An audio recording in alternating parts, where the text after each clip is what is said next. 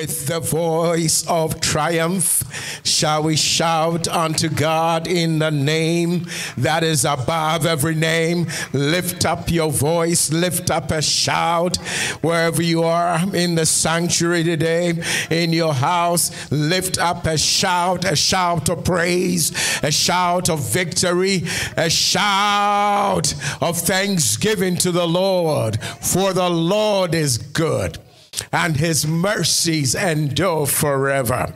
Blessed be God who has delivered us, who has redeemed us from the hand of the enemy. The Bible says, Let the redeemed of the Lord say so whom he's redeemed from the hand of the enemy. Let them say that the Lord has redeemed them. Let them say that the Lord is good and his mercies endure forever. Blessed be God who has brought us out of darkness into his marvelous light to show forth his praises. Blessed be God who has lifted us out of the valley, out of the pit. Blessed be God who has tra- translated us from the kingdom of darkness into the kingdom of light. Blessed be God who has healed our bodies. Oh, who has strengthened us, given us life, given us health, given us peace, joy unspeakable and full of glory. Blessed be God Almighty. Father, we give you thanks. We give you praise. Your word tells us, clap your hands, all ye people. Your word says, the trees of the field shall clap your hands. Your word says that we shall magnify you. And so we magnify you, we glorify you, we bless your name, we thank you, we thank you for your mercies, we thank you for saving us, we thank you for forgiving our sins, we thank you for healing our diseases, we thank you for delivering our life from destruction. Oh God, you have crowned us with tender mercies and love and kindness. We thank you.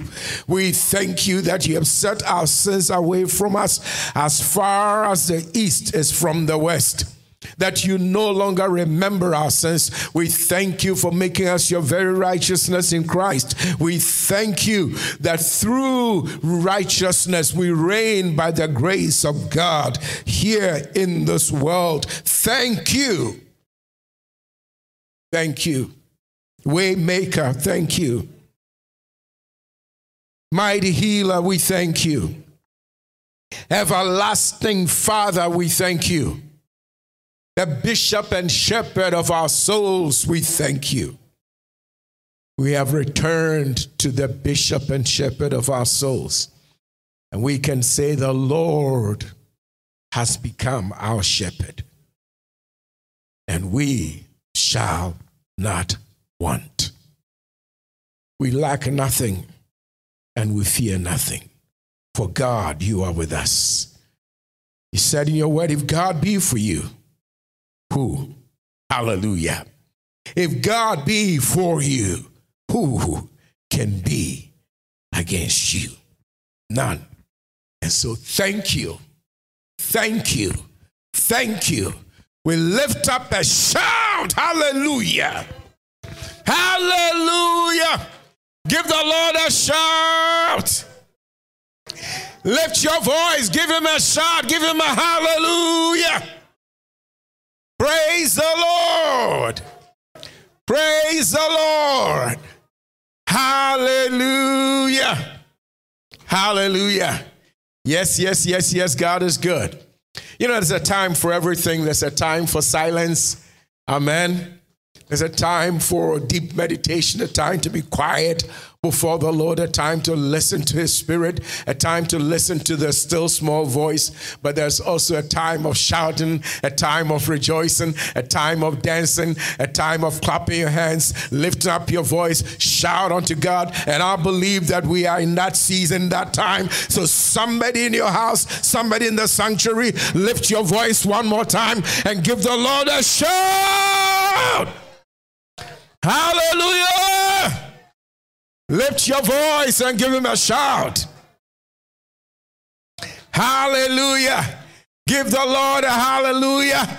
Give the Lord a mighty praise. Lift your voice in your own way, your own language. Just praise Him. Hallelujah.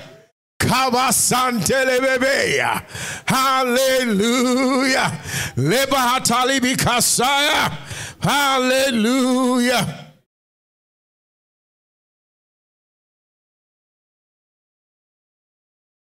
Thank you.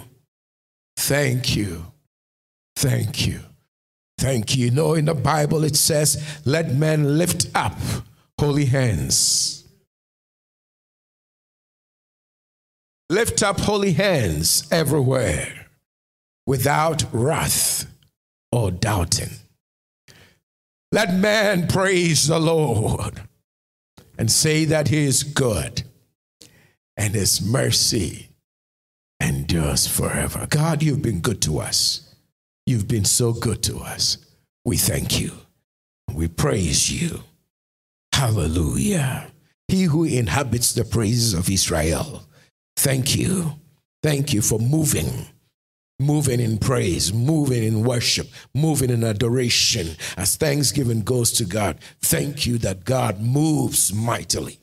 You're always moving, and we thank you. But we thank you it's revealed in the Bible that as praises go to you and as thanksgiving rise to God, God moves, God moves, God moves.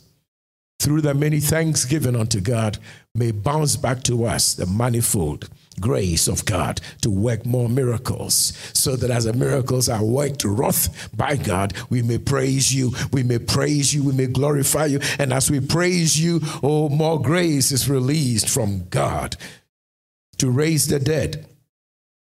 Just as Jesus thanked you before the, the, the grave of Lazarus, the tomb of Lazarus, and called him forth, the dead was raised. Thank you. Just as the Lord thanked you before multiplying bread to feed the multitudes. We thank you. We thank you for the revelation that God moves in thanksgiving. God moves mightily in thanksgiving. You are always moving without thanksgiving, but you move mightily in it. And so thank you for your mighty move in the lives of God's people in the sanctuary and in their families, in their homes around the world. Thank you for moving in lives. Thank you for raising the dead. Thank you for saving the lost. Thank you for healing the sick. Thank you for encouraging somebody who is discouraged. Thank you for removing sorrow. Thank you for bringing joy unspeakable and full of glory to God's people. Thank you where hatred was. Now love reigns supreme. Thank you that darkness is dispelled and the true light of Jesus now shines so brightly in people's homes, in their lives, in their hearts. Oh God, with salvation, healing, deliverance, peace, power, and prosperity by the grace of God to all. Thank you. Thank you. Thank you, Father. In Jesus' matchless name. And the people of God in the sanctuary and in your homes, wherever you may be, with agreement, shall we say, Amen. Amen. Praise the Lord. Yes, we can clap our hands one more time. Let's do that.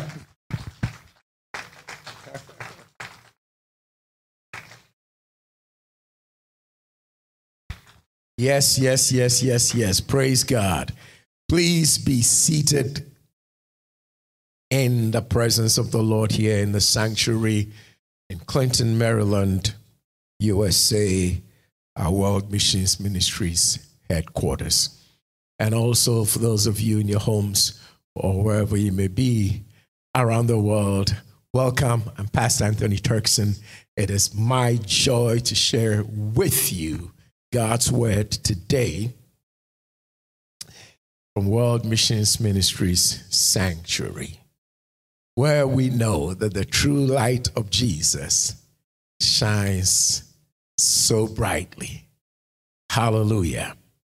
Shines with salvation, with healing, deliverance, peace, power, and prosperity for all who believe in God and trust in our Savior and Lord Jesus Christ. He's alive, and His grace is sufficient for you today. Amen. Amen. Praise God. As you know, for our local branch of Zion, uh, here in World Missions Ministries, the theme that God's given to us guiding our ministry for this year is elevation and multiplication. Amen. Grace and peace will be multiplied unto us through the knowledge of God and of our Lord and Savior Jesus Christ. That's how it happens. It's not through magic, it's not through any human being doing anything for you. Grace and peace are multiplied to us through the knowledge of God, accurate knowledge of God, and of our Lord and Savior Jesus Christ. Amen. So, myself and the pastors and, and ministers here in our ministry have been following uh, the theme one way or the other, teaching about you know increase and multiplication, um, fruitfulness, you know, so on and so forth along those uh, lines. So you've heard a lot about seeds and plants and trees and just fruitfulness, productivity being increased by God through the Word of God and by His grace and the power of His Spirit. Amen. So, I will continue in that same vein with that spirit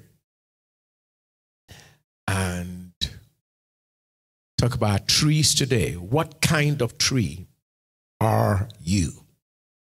So it's a question. The message is the title of the message is a question. What kind of tree are you? Talking about trees. You have a homework today in the sanctuary and in your homes. And I'll continue next week. I want you to ask yourself that question and answer it, or seek the Lord and pray. Lord, what kind of tree am I? Amen. That's what we're going to see in the scriptures, there's a lot that we can learn about trees.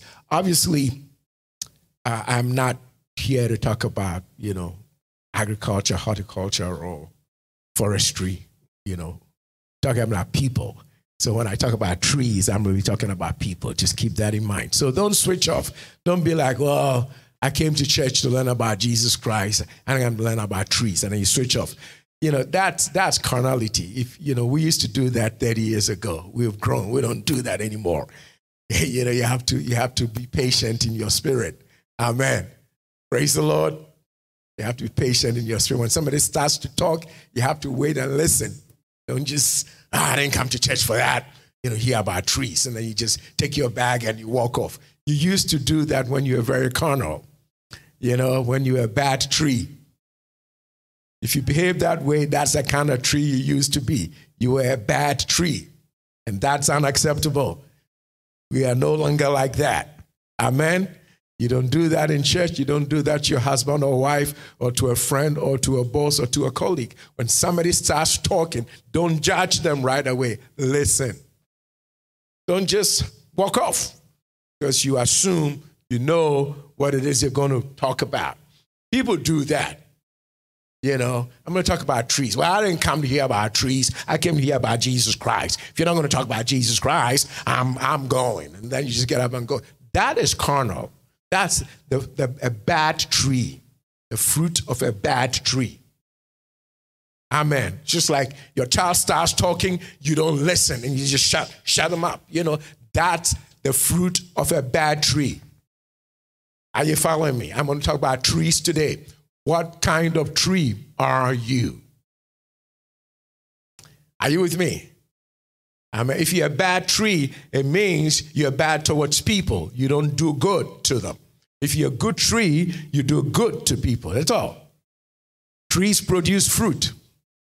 Fruit, good fruit for you to enjoy. Makes you healthy. It's good to taste. Yeah, you taste the Lord and see that it's good, right? Amen. Praise God. So be patient with your children, your grandchildren, your spouses, your friends, your pastors, just, just be patient listen. Where is, the, where is he going with this? Amen. To what kind of tree are you? Amen. Jesus actually talked about trees. Praise God. So let's find out what he said, why he said it. Incidentally, in the Bible, it's amazing that next to God and people, God first, and then people next, like human beings, humans, God and people. The next subject the Bible talks the most about, actually, I found that I was, I was, I was amazed. I was like, wow, are trees. I was like, whoa, really? I was surprised. God first, then humans. Like God came to save humans through Jesus. You know, people, whether it's the people of Israel or the people of the nations or the church. So God, the Bible talks about God. For example, if you looked in your concordance and just looked up references on God, you see God is first, the most, and then next you see people, you know, about people. And then third, trees. I was just amazed. So come with me to First Kings chapter 4. First Kings chapter 4. Praise the Lord. And let me find a verse for you. Ah, thank you, Jesus. First Kings. So t- uh, the title of my message is What Kind of Tree Are You? Praise the Lord.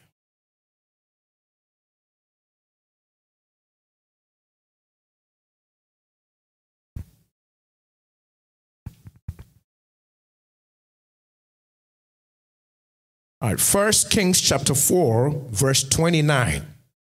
Let's go to First Kings chapter 4. Ah, thank you, Lord Jesus.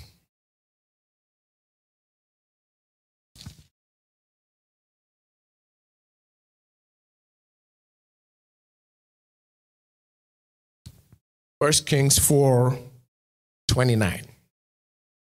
And God gave Solomon wisdom and understanding exceeding much. This is the King James Version of the Bible. It's a bit of Old English because it was first translated in the year 1611. That was a long time ago. So that's why I have these and thous and thither and hither. Thither and hither is just here and there. These and thous is you. Simple. But anyway, let's go on. Verse 29 God gave Solomon wisdom and understanding exceeding much and largeness of heart. All right. Even as the sand that is on the seashore. He had a huge capacity to receive insight, wisdom, revelation, and also to search, to learn. For example, as I said in my introductory remarks, somebody starts to preach or talk to you, you must have an open heart, largeness of heart. Don't close your heart. A person who searches, seeks to learn, seeks to grow. Amen. Keep growing throughout your life till you go to heaven. We go from glory to glory. I don't care how old you are, there's still more that you can learn. Amen. We're very funny and interesting people the way we are. You know, some of us think, you know, I'm this way, I got a PhD, I got nothing. You can't teach me anything. Some people are like, I'm older than you, you can't, I can't learn anything from you. And all those, you know, that kind of mentality. It's not godly. All right? In Christ, we go from glory to glory. Heaven is called the most excellent glory. Peter calls heaven the place of the most excellent glory.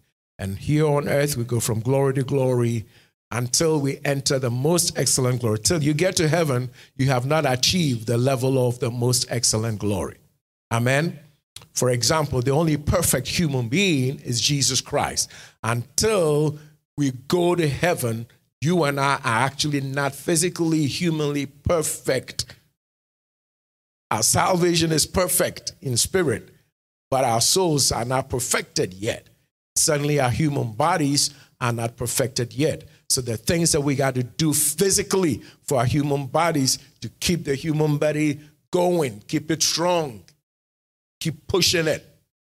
You got to, it's not easy. I make yourself do it. Amen. And because it's the physical body, obviously, to keep it going, uh, you don't only use spiritual things like prayer, that's obvious, everybody prays, or the word and meditation and all those wonderful spiritual things. But because it's a physical body, it needs something physical to make it strong. Are you with me? Amen. For example, the body cannot live forever without eating, without eating like natural food. That's what I mean. So you got to give it natural food the human body has to rest. You have to sleep at some point. So there has oh, and exercise. There are natural things that you got to do. You can't just live your life saying, "I just read the Bible and I fast and pray and God will take the care of the." You know, no, no. We're supposed to read the Bible, so you haven't done anything, extra, you know, special or unique from others when you claim that you read the Bible. So you're okay. Everybody, every Christian is supposed to be reading the Bible. You all learning? You learning something? You with me? All right. Did you notice that God gave to Solomon largeness of heart, an open heart? Amen. May your capacity to search, to seek, to understand, and to receive increase. Jesus said to his disciples, I've got many things to teach you, but you cannot understand it right now. But after I die and I'm raised from the dead and I go to heaven, I will send the Holy Spirit. When He, the Spirit, comes, He will then teach you all these many things that I still have to teach you. I still have for you to learn. So our capacity to understand increases when we receive the Holy Spirit. Are you with me? Jesus can be right next to you and you still don't get what he's saying. You don't really get it. For example, again, he was with the disciples. He told them, I'm going to be raised from the dead, and they didn't get it. In John chapter 2, after he was raised from the dead, it's written in John chapter 2. Then the disciples remembered that he had said to them that if you destroy this body in three days, or this temple, the temple of my body, in three days, I will raise it up. And they're like, oh, so that's what he meant. Are you with me? Another time, he met with two disciples on the road to Emmaus. They are talking, they are, they are sorrowful, they are sad because their Lord had been crucified. And this stranger just comes along and he says, Hey guys, what are you talking about? You know, and, and I love the greeting. Uh, I, I, I, looked again at it uh, today because the Spirit of God put in my spirit that today is a day of shouting. You got to shout from within you. Shout from within you. You got to fight the pressures outside from within you. You don't fight what is outside from any external strength, you, external power. You fight from within you. Within you, His glory. Within you, His power. Amen. He said that you put His glory within you and you put a wall of fire around you. Glory is in you. Greater is He who is in you than anything that's outside you in the world. So you fight from within out. You don't fight flesh with flesh.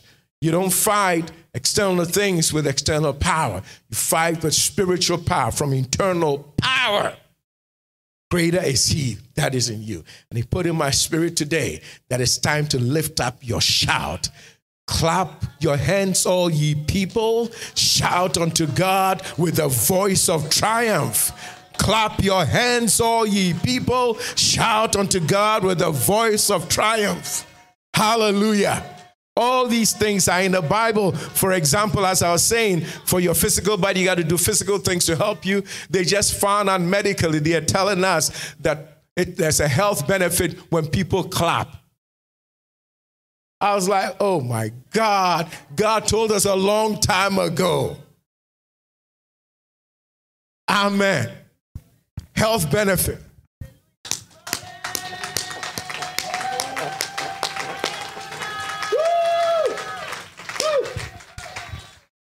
God is wise.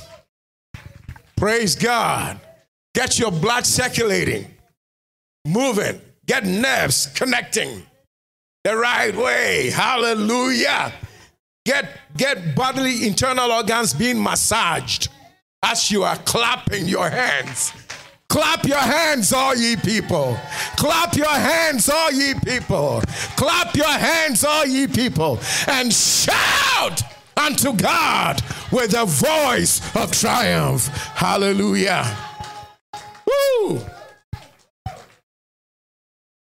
Since I was uh, 10 years old, my brother and I uh, were, were taught, uh, our dad was a, a black belt uh, uh, judo expert.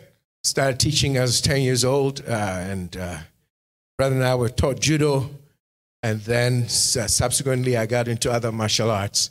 And, and, I, and as I was thinking about God's putting this, this spirit of a shout, reminding me of it today, I was reminded of uh, this, and some of you, I'm sure, are familiar with it, that, um, that we do a lot, a lot in martial arts. You know, when you're fighting your opponent, even sparring or fighting, whether you defend yourself or it's an offense whatever, attacking, one of the things that you're taught to do is to attack with a shout.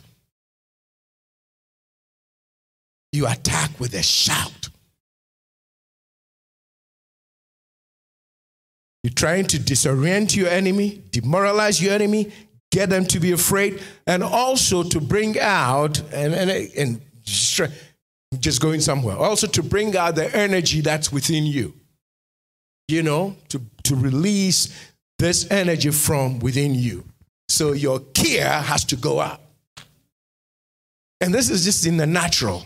And I thought of it, I was like, oh, but God already said, lift up your voice.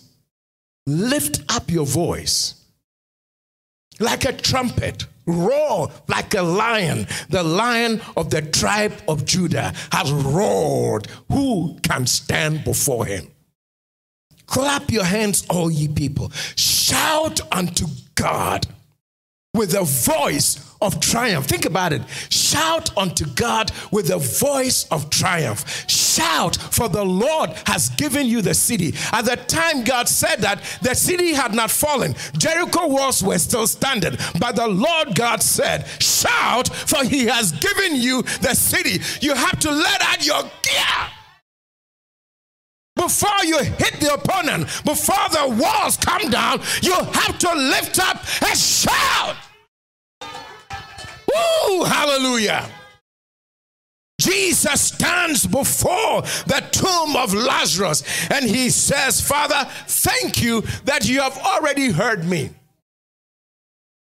He had already prayed before he encountered the spirit of death, the problem with having to raise Lazarus from the dead.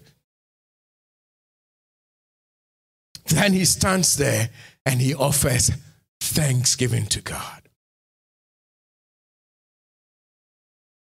We have to have largeness of heart. I mean, spiritual largeness. I mean, physical. Amen.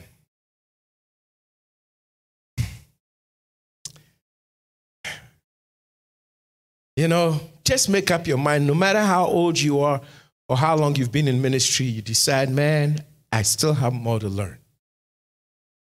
I still have more than I have to grow.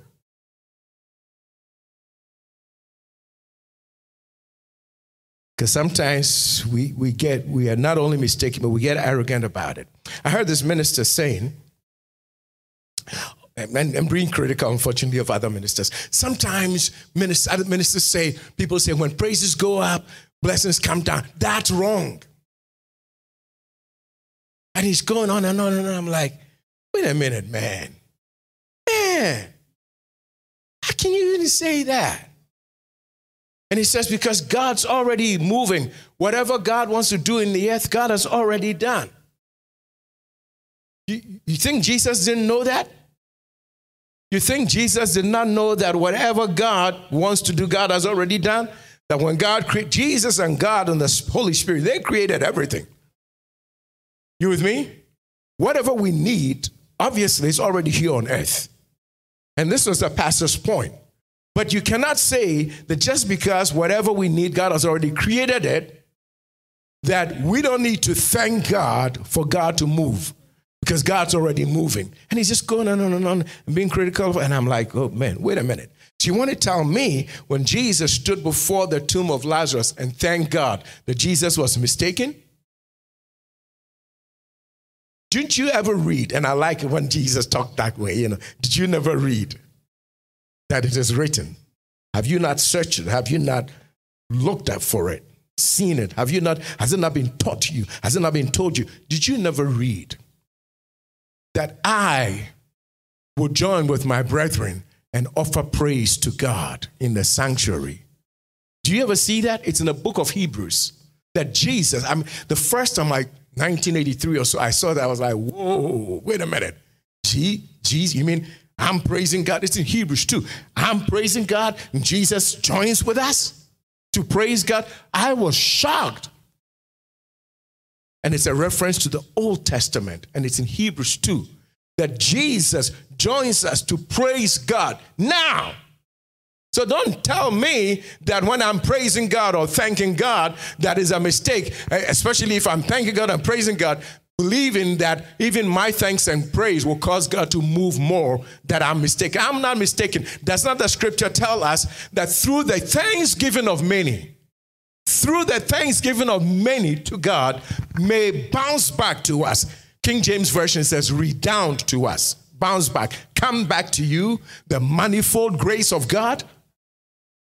There is something amazing that happens when praise goes to God, it attracts the hand of God to move further in your case. God created the heavens and the earth. He finished his creation and he rested. We know that. But when Jesus was here on earth, there's a time he prayed, prayed for a blind man. And, and then he asked the man, What do you see? He said, I see men walking as trees. He said, Come here, come here.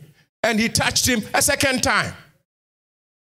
Jesus was God in the earth. Yet he touched somebody a second time. Let me tell you, if you need a second touch, God will give it to you. May God touch your life. May God touch your children. Yes, you prayed for that child. That child got born again, but they're going through some struggles. I pray for the second touch in Jesus' name.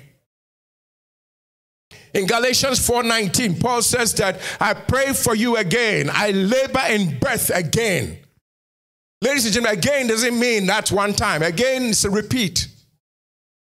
I said this Galatians 4:19. I labor, I labor in prayer again that Christ may be fully formed in you. In fact, let's take a moment and go there so you can see it for yourself. Don't let any let me or any pastor bamboozle you, deceive you, and talk all kinds of things and tell you you can't do this. God gave me a new revelation, and whatever you are doing was wrong. Listen, praising God is important, and it's for today. Praise the Lord. It's like all these people being ridiculous today, teaching about grace and then condemning everything that God wrote in the Old Testament. What is wrong with people?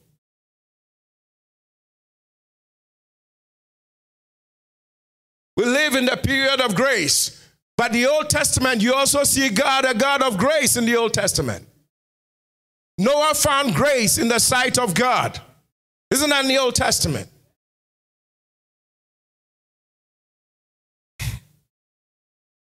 We don't try to get acceptance by God through the law of Moses, but the law is good. That is also written, not in the Old Testament. It is in the New Testament. It says the law is good. I challenge every man of God, any man of God who's teaching on grace today, explain that to me. Just because God is bringing a revelation of grace, that we have to live by grace, does not mean that you can throw out everything that God wrote from Genesis to Malachi. Because a lot of the things that we read in the New Testament, they're actually fulfillment of what was written in the Old Testament. All God is saying is that don't try to gain acceptance before me through keeping the laws of Moses. I have already taken care of that for you. I judge Jesus. All the judgment you'd ever face, I judge Jesus for you. He paid the price for you. I love you. My love for you is unconditional. Just accept that. Let me teach you something. Obedience in the New Testament is not the same way obedience is taught in the Old Testament. New Testament obedience is believe I have done it. Old Testament obedience is do it so I accept you. Do it so you be right. New Testament obedience, God is challenging you. Are you going to obey me that I have done it? So you stop doing it and accept what I have done. Are you going to be humble enough to accept what I have done and then act on it? Because believing is only complete when you act on it. So act like I've done it because I've really done it for you. I took your sicknesses, and by my stripes you're healed. So act like you're healed. Talk like you're healed, even though you may not feel healed. But act like you're healed. Talk like, like you're healed. Believe me from my throne of grace and glory that you find grace to help you in your time of need. You obtain mercy. Just believe that. And my overwhelming grace will cause your legs to walk, will cause your hands to be outstretched, will cause your eyes to see, will cause the pain to go away. And the manifestation of the health which I restored to you on the cross will come. That is the obedience God is asking. So we've got things to do, and what we have to do is to believe. The disciples one day they asked Jesus, Lord, what shall we do? Listen carefully. In John, what shall we do? John 4, what shall we do that we may work the works of God? You know what Jesus said? They asked, Do. You know what he said? He said, Believe. One, one I, I did many things, a whole lot of things I can't do in this world. But one thing I can do, I was born to do, is to teach. I can teach this thing backwards and forwards in my sleep and awake. And I can prove to you from scripture. Otherwise, I'm not going to say it. They said, What shall we do that we may work the works of God? Jesus said, believe. What are you supposed to do? Believe. That's how you work the works of God. Believe. The righteousness which is of faith tells you do nothing but believe in what Christ has done. I will show all that to you. I got two weeks to do that. I don't mean from now to, you know, but we end today. Let me like, wait a minute. Are we allowed to go home? Yes, you are. Amen. Praise it. I was going to stop and show you something somewhere. I think it was Galatians 4.19. Was that what I said? Okay. Just, I'm going to take a stop in 1 Kings 4. I'm going to go to Galatians 4.19.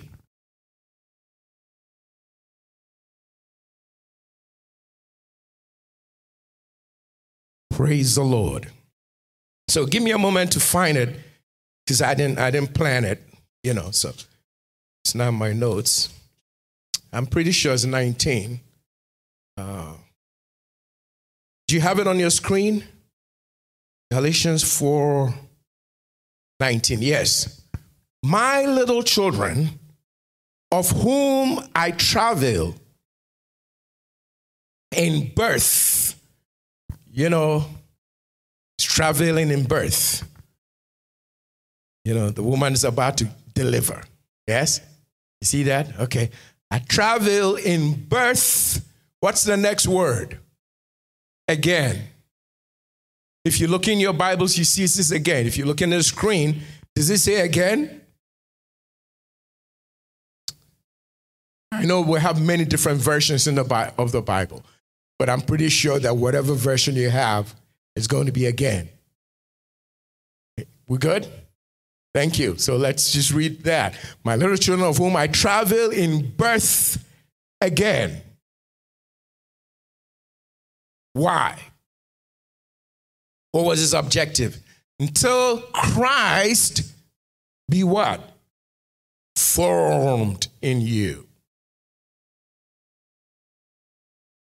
So, uh, why, why was all that going on? I'm sure you, somebody might have questions. Just give me a moment, I'll, I'll explain. But before that, though, let's just settle that whatever is going on here, he's doing it at least twice. Should, can we agree on that?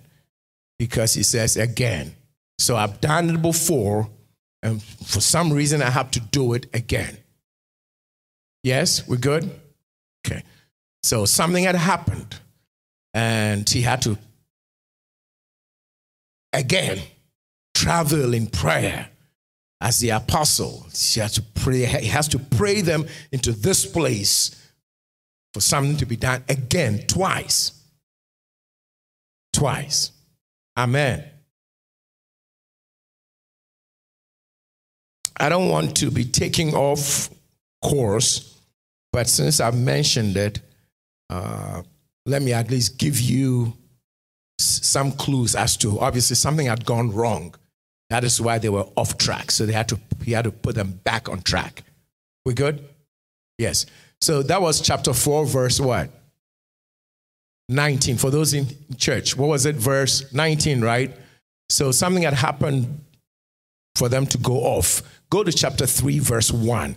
That gives you some idea that something had happened. Galatians 3, verse 1. If you find it, say amen. Okay. Uh, this, this is not you. I'm talking about Galatians. We're good? so, oh, foolish Galatians, who has bewitched you? Bewitched. So, you see some witchcraft there, right?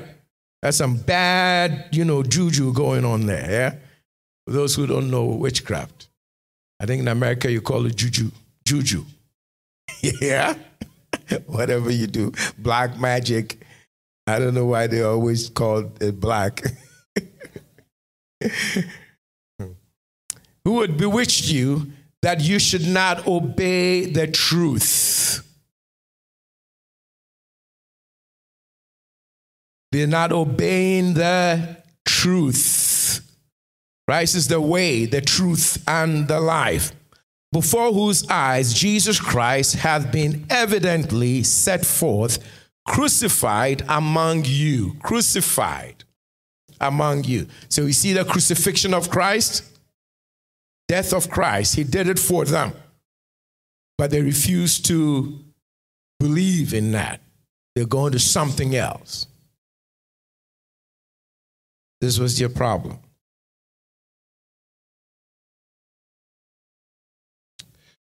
Okay.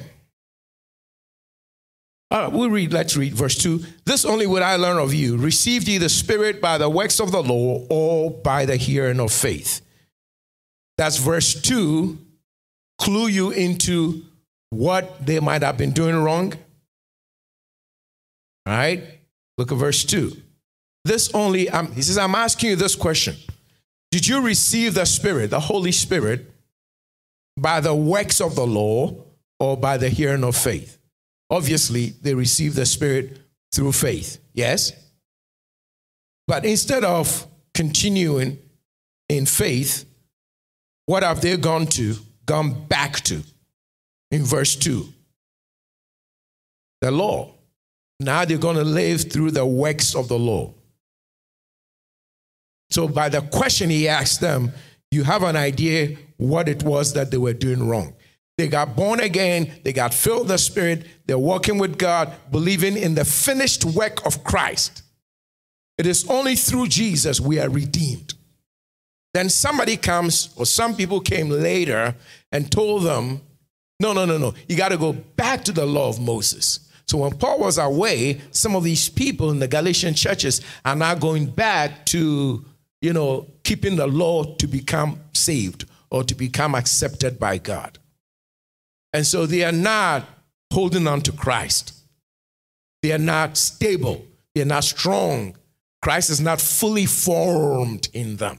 They're kind of like halfway wishy washy. Does, does, that make sense? You, you see this?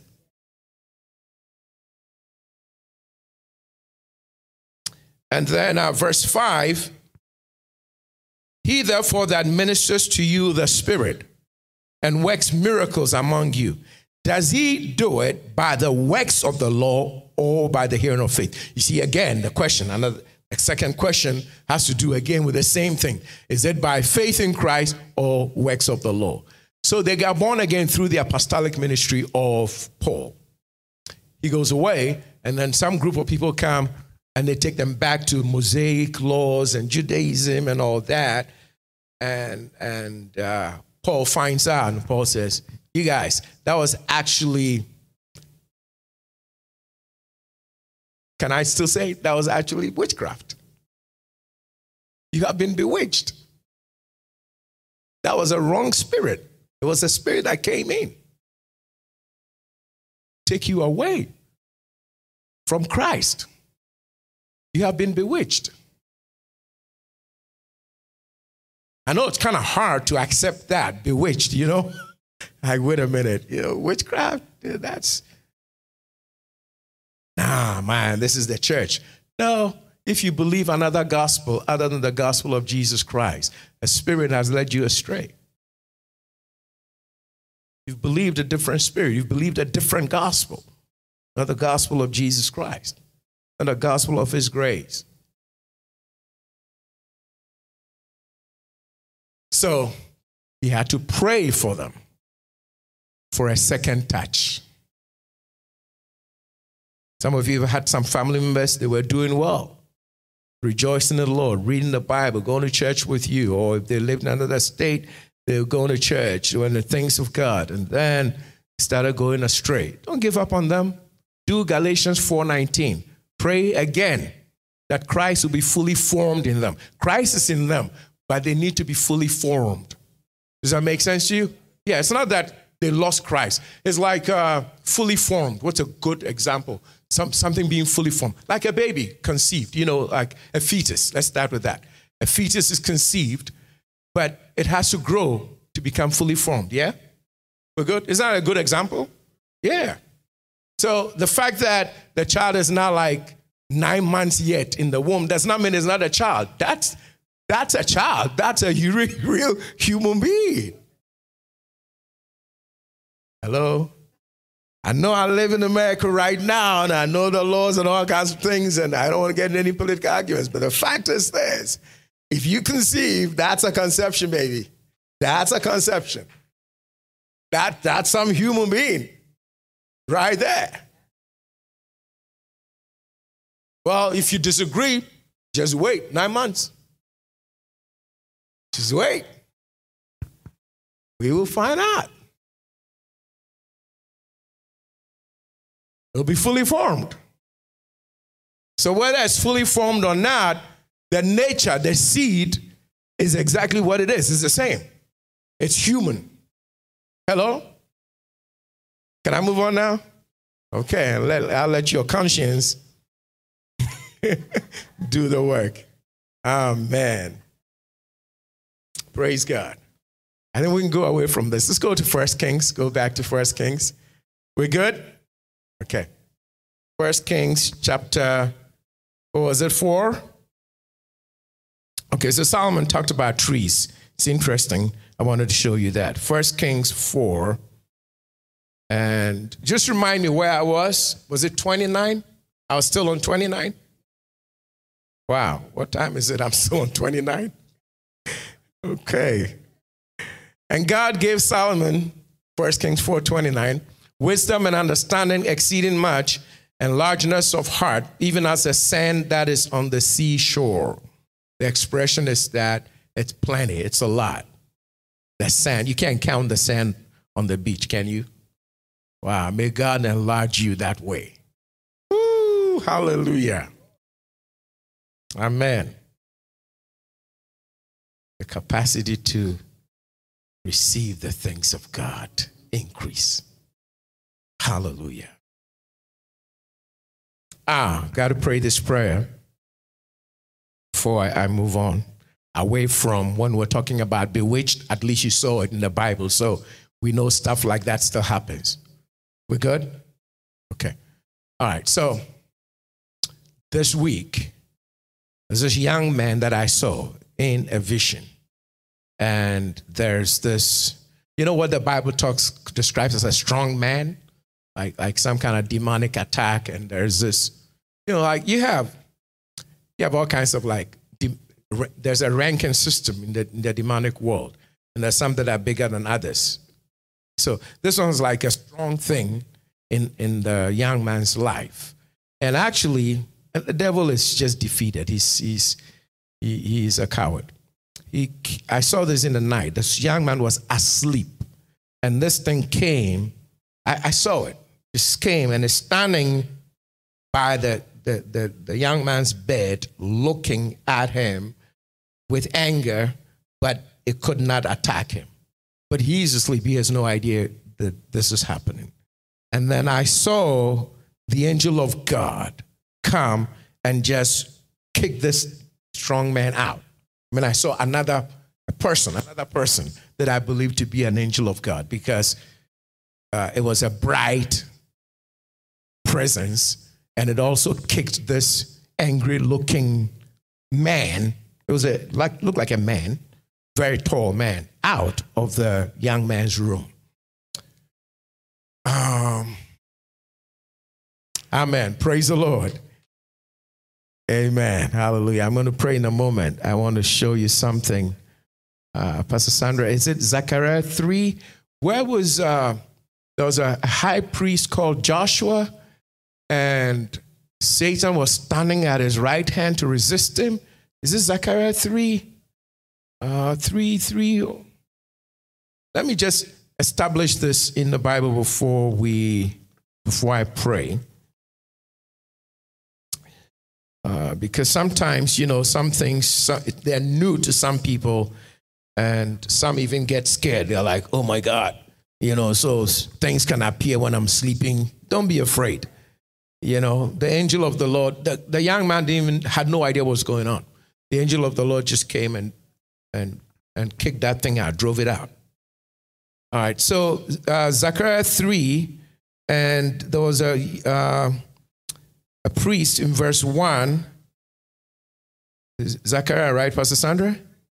Okay, 3 1. Zechariah 3 1. And he showed me Joshua the high priest standing before the angel of the Lord, and Satan standing at his right hand to resist him. Do you see this? Wow. So this guy is standing before the angel of the Lord, and Satan is standing right there to resist him. In this case, wasn't even a demon, it was Satan. Satan's obviously scared of with, about, you know, scared of this Joshua because there's something that this guy's going to do. And if the devil leaves him alone, the devil's going to lose. Watch verse 2. And the Lord said unto Satan, Am I reading the right thing? Okay, thank you. The Lord rebuke you, O Satan. Even the Lord that has chosen Jerusalem rebuke you. Is not this, this man Joshua, a brand plucked out of the fire? So you can pray the same prayer. It's not my child, one that has been plucked out of, he's no longer going to hell, he's born again. The churches of Galatia, they got born again. But witchcraft, Satan is trying to use this witchcraft strange thing to try to get them back.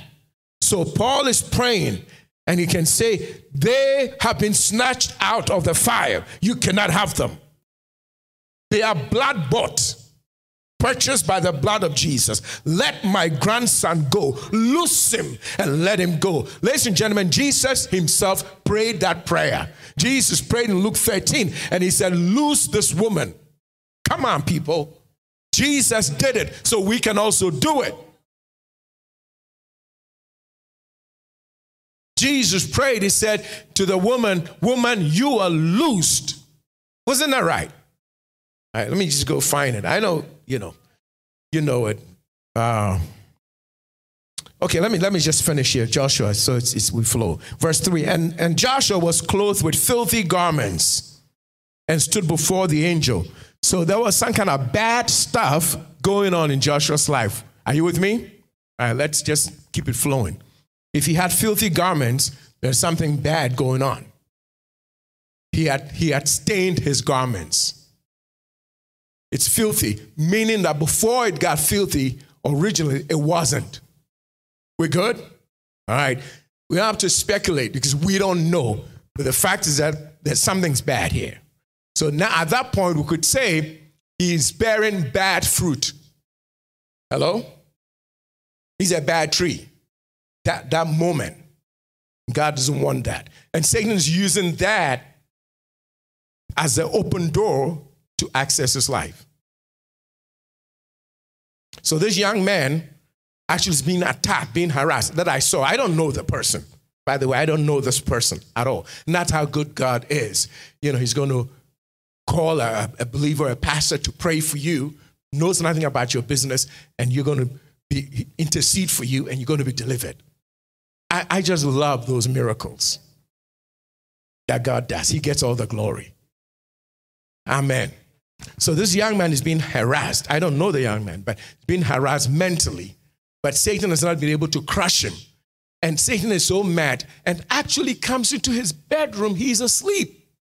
And the Lord shows me. I mean, it wasn't the Satan himself, but it was a demon. The Lord shows me this. And God shows me the angel of the Lord comes and just kicks this thing out. Because God says, I'll give my angels charge over you. Yes, the angels surround, they encamp around the righteous. They are around your children. They are around your grandchildren. They are around your family members. Don't let the devil have your loved ones. Don't let the devil have anything of yours. Even if you have slipped, even if you have allowed your garments to be stained, you have filthy garments. And because of that, there's an open door, and the devil is right next to you. You'll still not go down. You'll still not lose. Right here, Satan was next to him to resist him, but the devil still lost. When David sinned, David said, Against you, God, against you alone have I sinned. Yes. Ladies and gentlemen, you we have to act like God. If you're a father, if you're a mother, if you're a parent, and your child messes up, God forbid, but let's say that they mess up, don't give them up to the wolves, don't give them over to the world. You defend your child. You stand for your child. And we got to do the same thing in the house of God. A brother or a sister is slipping. They got a problem. It's not time to bear bad fruit by gossiping, bad fruit by cursing them, bad fruit by saying, Yes, mm-hmm, we knew it. Mm-hmm, mm-hmm. No, it's a time to stand and pray. We pray them back. We say, This person is a man of God, is a woman of God. They have been plucked out of the fire. Satan, you're not going to have them. Let's say that some sickness strikes somebody. This is not the time for you to be gossiping and saying, Yeah, I knew it. I knew it was going to happen. Yeah, because he's been doing alcohol, he's been doing drugs, he's been, it doesn't matter what they've been doing. Have you never sinned? Which of you has never sinned? Don't cast any stone at anybody. It's time to pray. We pray that person from the verge of death. We pray till they are healed. We pray till they are restored. We pray till they are changed. Pray.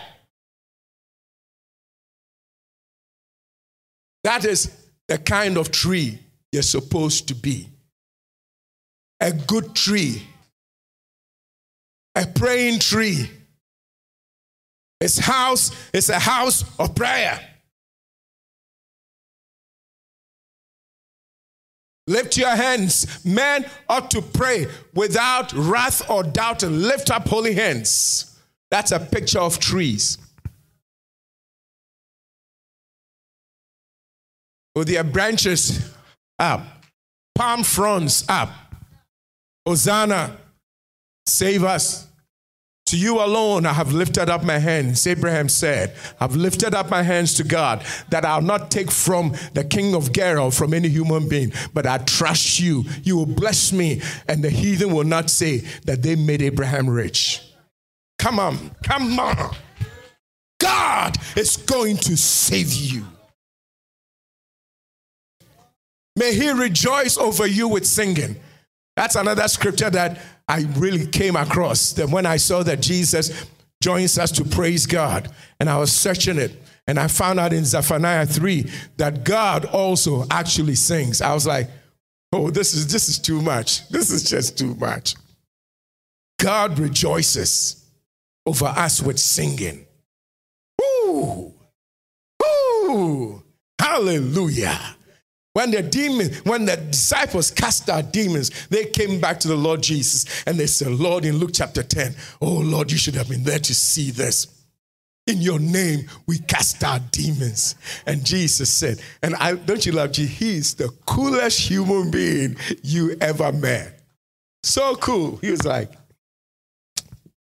I love it. He's like, he's so, he's like, he's like, in Luke 10, and this is now in verse 20, he says, don't rejoice that demons are subject to you. Listen to him. We rejoice that your names are written in the Lamb's book of life, right? Amen. And then after he had done that, the Bible says, you go home and read it. He turns and he rejoices. Check it out. He says he leapt in his spirit. He was like, yes, they got it. Before his disciples, he was cool. He was like, Oh, don't, don't rejoice the demons, that rejoice that you were born again. And the lady was like, Father, yes, yes, yes, yes, yes, yes, yes. They got it. They got it. That the devil is defeated, that they have authority in my name over the devil. Some of you follow ministries where they tell you Satan is big, there's a strong man in your father's house, your marriage is not going well because witchcraft is from your husband's side, and all those negative things, and Satan has become bigger than your God. When John, First John 4 tells us in verse 4, greater is he who is in you than he that is in the world. You read the book of Revelation, I love God. It says an angel, not two angels, not three, not a thousand angels, not a legion. An angel came down from heaven with the key of the bottomless pit. He picks the devil. He opens the, the, the pit. He flunks him down, and he's fallen for 1,000 years. And he locks it, and he's gone. One angel. One angel. You got some um, bad tree of a false prophet telling you that you are bound and you can be free until you sow $10,000 into his personal ministry or his personal life. Bring it to the apostles' feet. You people, you don't know how to bless me. Today, you're going to bless me. Bring it. Bring it, and I'll do something for you. Put it right here. Put it right here. And then you get up and you go. May the Lord deliver you in Jesus' name. Okay, now you're not supposed to clip this part and put it online that that pastor is asking for money. No. No. That, that, I'm, I'm actually being sarcastic. Amen. I know my congregation, they know me.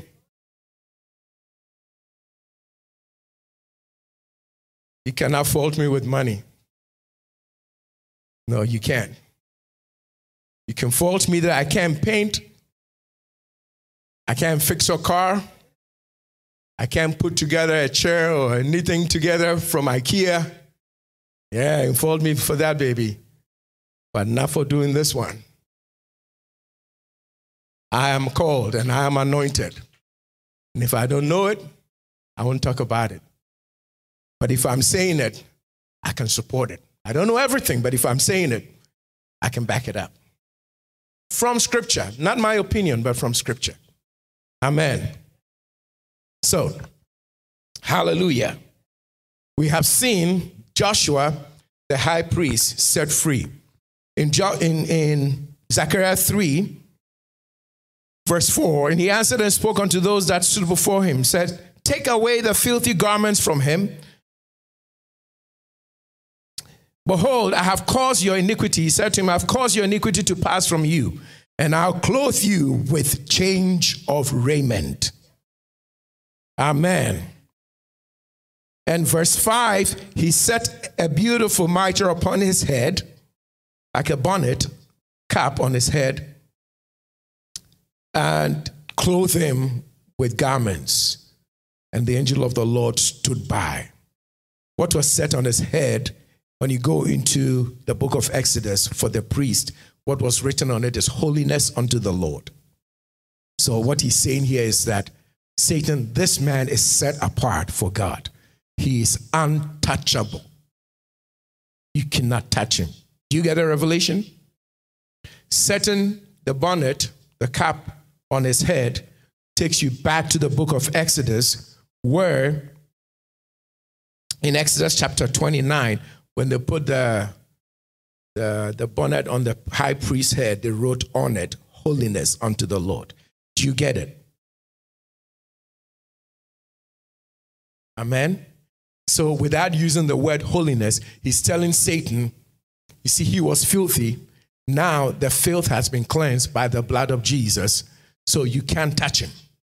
Does that make sense now? He is separate unto God. He's set apart, he's sanctified. Holy means you are separate to God. He's not for the devil, he's for God. I pray that the very God of peace will separate, will sanctify your whole spirit, soul, and body. Right now, in Jesus' name, I pray this prayer for you that you present your body whole, your soul, your mind, your emotions, your will whole. Be saved, be restored. And even now, I pray for that young man and I pray for other young people. Pastor Sandra, you prayed, right? Share the revelation with you on Friday. You did. God bless you, intercession team. This is now. I pray for you, every young man here whose mind is being assaulted, or listen to me, by demonic thoughts. I rebuke the power of the devil over your life in Jesus' name.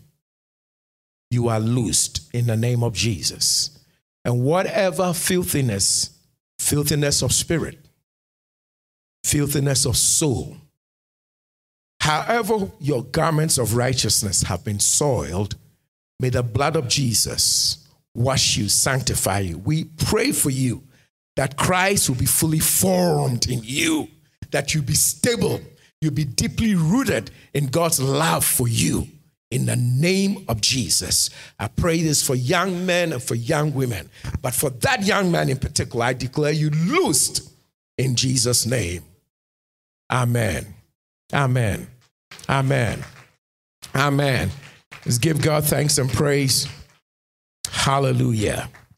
Also, for two sisters, two young women, these are sisters, not like Christian sisters, they are related, you know, sisters, family, blood relation.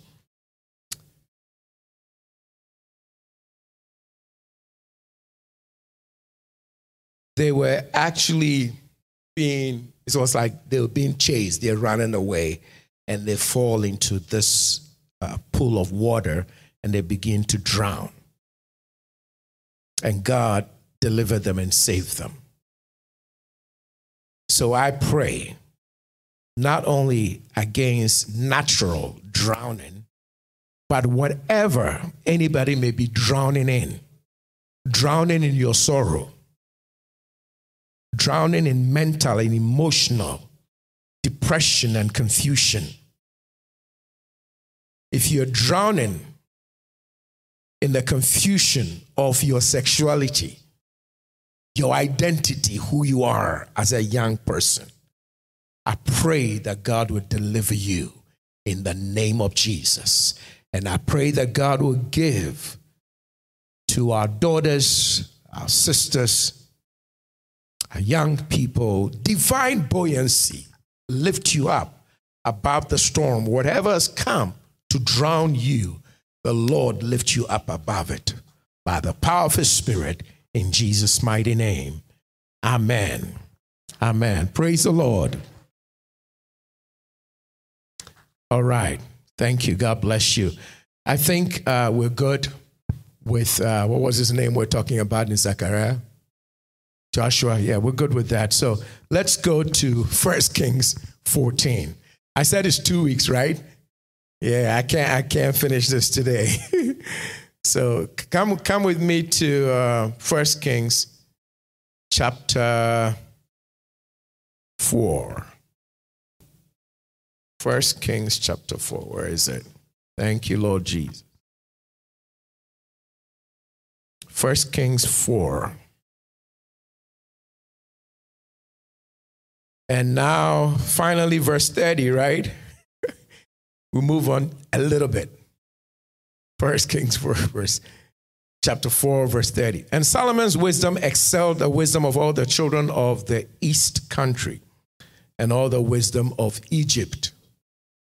That tells you the Egyptians were not stupid.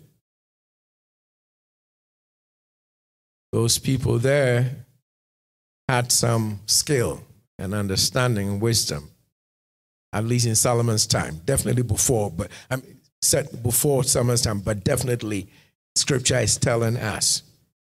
All right, well, just saying, just saying. Okay, 31. For he was wiser than all men, than Ethan the Ezrahite. Wow. So this Ethan guy, he was he had it. He's pretty wise. He was known then. It's just like if you want to mention like artists, the great the great artists or the greatest, you know, you have certain names that come to mind.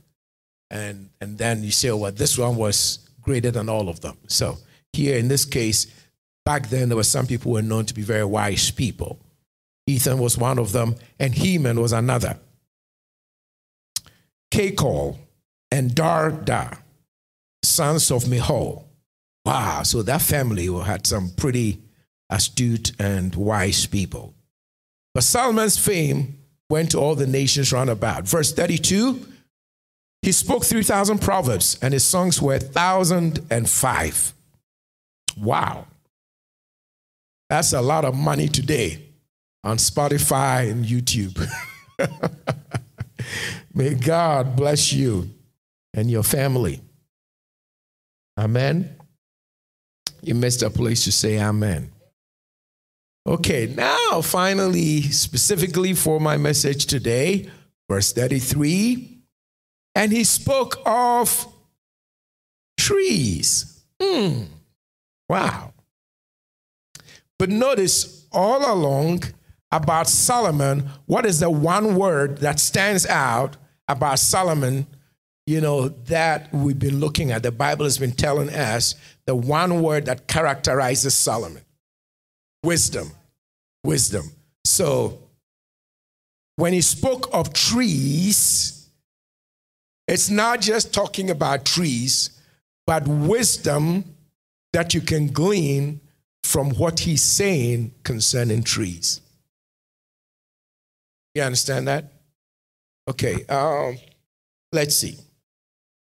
Just, just uh, stop for a moment and go to, give me Proverbs 6, verse 6. I think uh, it's media team. Give us Proverbs 6, verse 6. I'm looking for where it says, go to the end and consider his ways. Proverbs 6, 6. Okay. Let me quickly go there. Let's see. Proverbs 6 6. So, Proverbs 6 6, Solomon is writing by the Spirit, and he says, Yes, go to the end, lazy person, consider her ways and be wise. So, you can get some wisdom in studying about ants. Yes? Okay. But that's not my subject, so I'm just going to go away from it. But we know from the Bible that just as Solomon, the, the scriptures, the Holy Spirit through Solomon is telling us that you can study ants and get wisdom, so can you study about trees and get wisdom. We good? See how, how I wove that into it? Because in First Kings 4, he's talking about his wisdom, his wisdom. And then people come to listen to his wisdom. And part of it was back to First Kings 4, verse. Where, where, where did he say he talked about trees? What verse? 33. And he spoke of trees from the cedar tree that is in Lebanon, even unto the hyssop that springs out of the wall. So he gave them some insight of why the hyssop springs out of the wall. Something about it. Something about how hyssop represents cleansing. The cedars of Lebanon, the strength of the tree. He spoke of beasts, of fowls, of creeping things, of fish, different fish, uh, fishes, King James Version. Verse 34 And there came of all people to hear the wisdom of Solomon from all kings of the earth which had heard of his wisdom. Amen. So he wasn't just talking about trees just to say, oh, nice tree. No. What can I learn about the tree? What can the tree teach me? What wisdom can I glean about the tree? Are you following this? Okay. So the title, we're going to continue next week. All right, but let me just wrap it up. The title is What Kind of Tree Are You? Okay, so this is your homework. Come with me to Judges chapter 9. Let's look at at least just a sample. There's so many trees, but let's look at a sample from the Bible. We good? Okay, so Judges 9. Give me a moment to find it. I think it's verse 8. Uh, where, where's Judges, by the way? Judges 9. Did I say verse 8? Okay. Judges 9, verse 8. Yes. All right. Now, this we're going to read together. Everybody in your house, let's do this together. I want you awake. I want you alive. I want you to see this. Let's do this together, please. I'm going to count to three and we're going to read Judges 9 and verse 8. One, two, three, please read. The trees went forth at a time to anoint a king over them. And they said unto the olive tree, Reign over us. Okay, we're good. So let's do this. Verse 8 what is going on here? The trees go out, they're looking for a king. So among trees, there are kings. Hello? Among trees, there are leaders. Among trees, there are groups that look for leadership, look for somebody to lead them at certain times in their history, in their community, in their life. Are, are you with me? And by trees, I'm talking about people. Amen. And the trees are anointed, or the people are anointed. We good? Anointed means that the power of God is on them. They have been set aside, ordained by God, and empowered with skill, with understanding, with knowledge, and power to function in a specific office. They have a function, they have something they have to do to bless humanity to do good.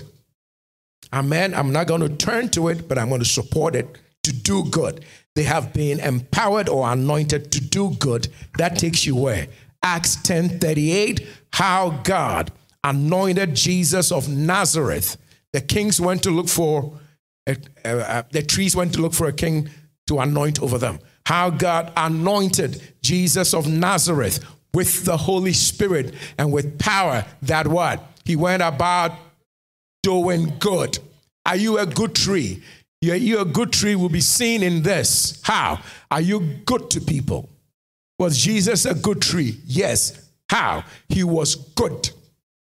God anointed him, Acts 10 38, with the Holy Spirit and power. He went about doing good and healing all who were oppressed by the devil. So sickness is an oppression. May you be delivered from any oppression in Jesus' name. Amen. For God was with him.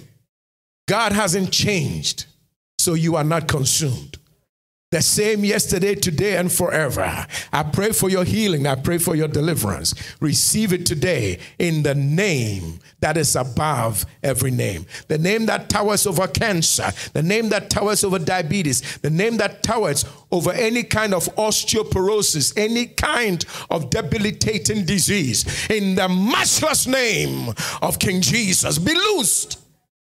Be loosed and be made sound in your body, be made whole. May the very God of shalom, peace, make you whole in Jesus' name. Amen. Praise the Lord. All right, so Judges 9, verse 8. The title of today's message is what? What kind of tree are you?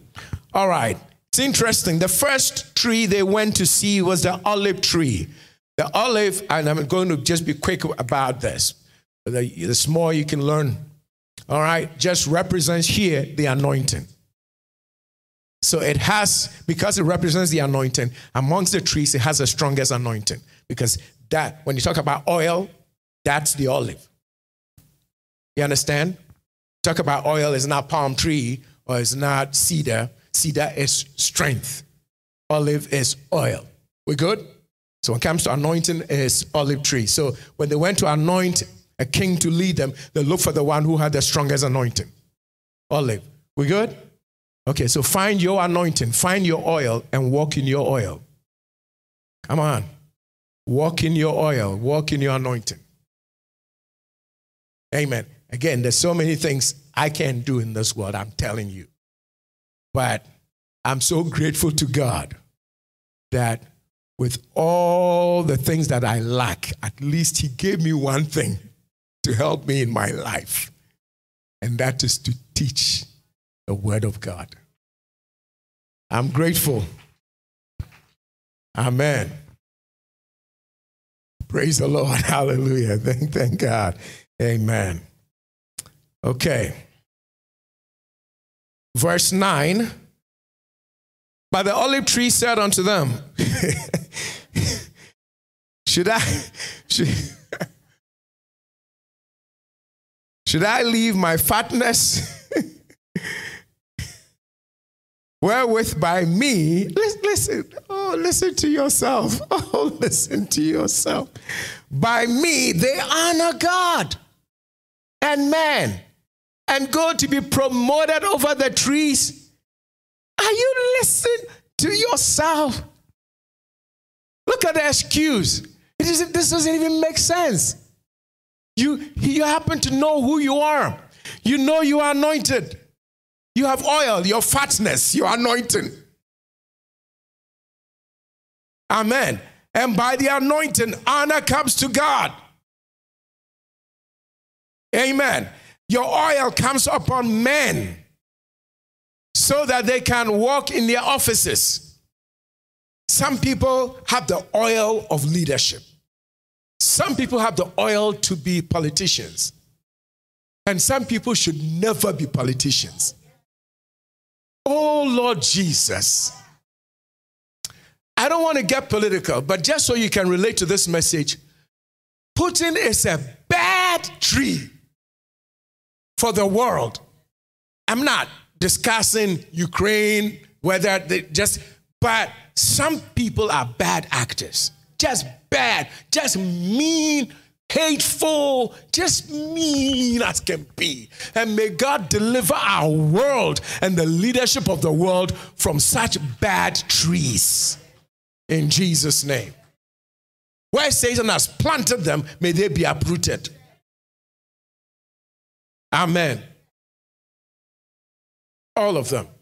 All right. Again, you know, don't not try and pick any fight argument with anybody. I'm trying to teach. And sometimes you can just use examples for people to see what you're saying. All right. So you think Putin is good, that's fine. But for me, he's a bad tree for the world. For the world.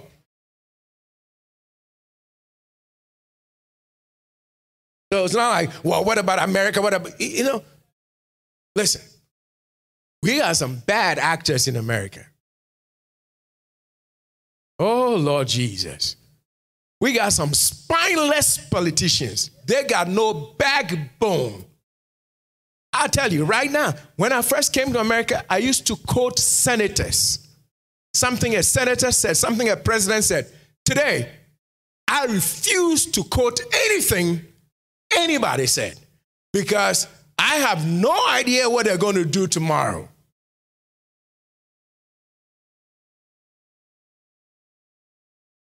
There are too many bramble bushes and thorns leading us.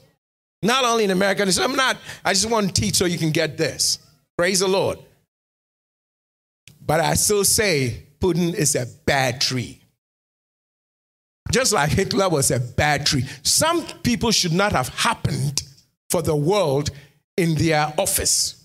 They should not have been in that office. They should have been doing something else because they just got into an office and used the machinery the economy, the power of the government, of the system to destroy. They should have been somewhere where they just lived their life without the governmental structure behind them.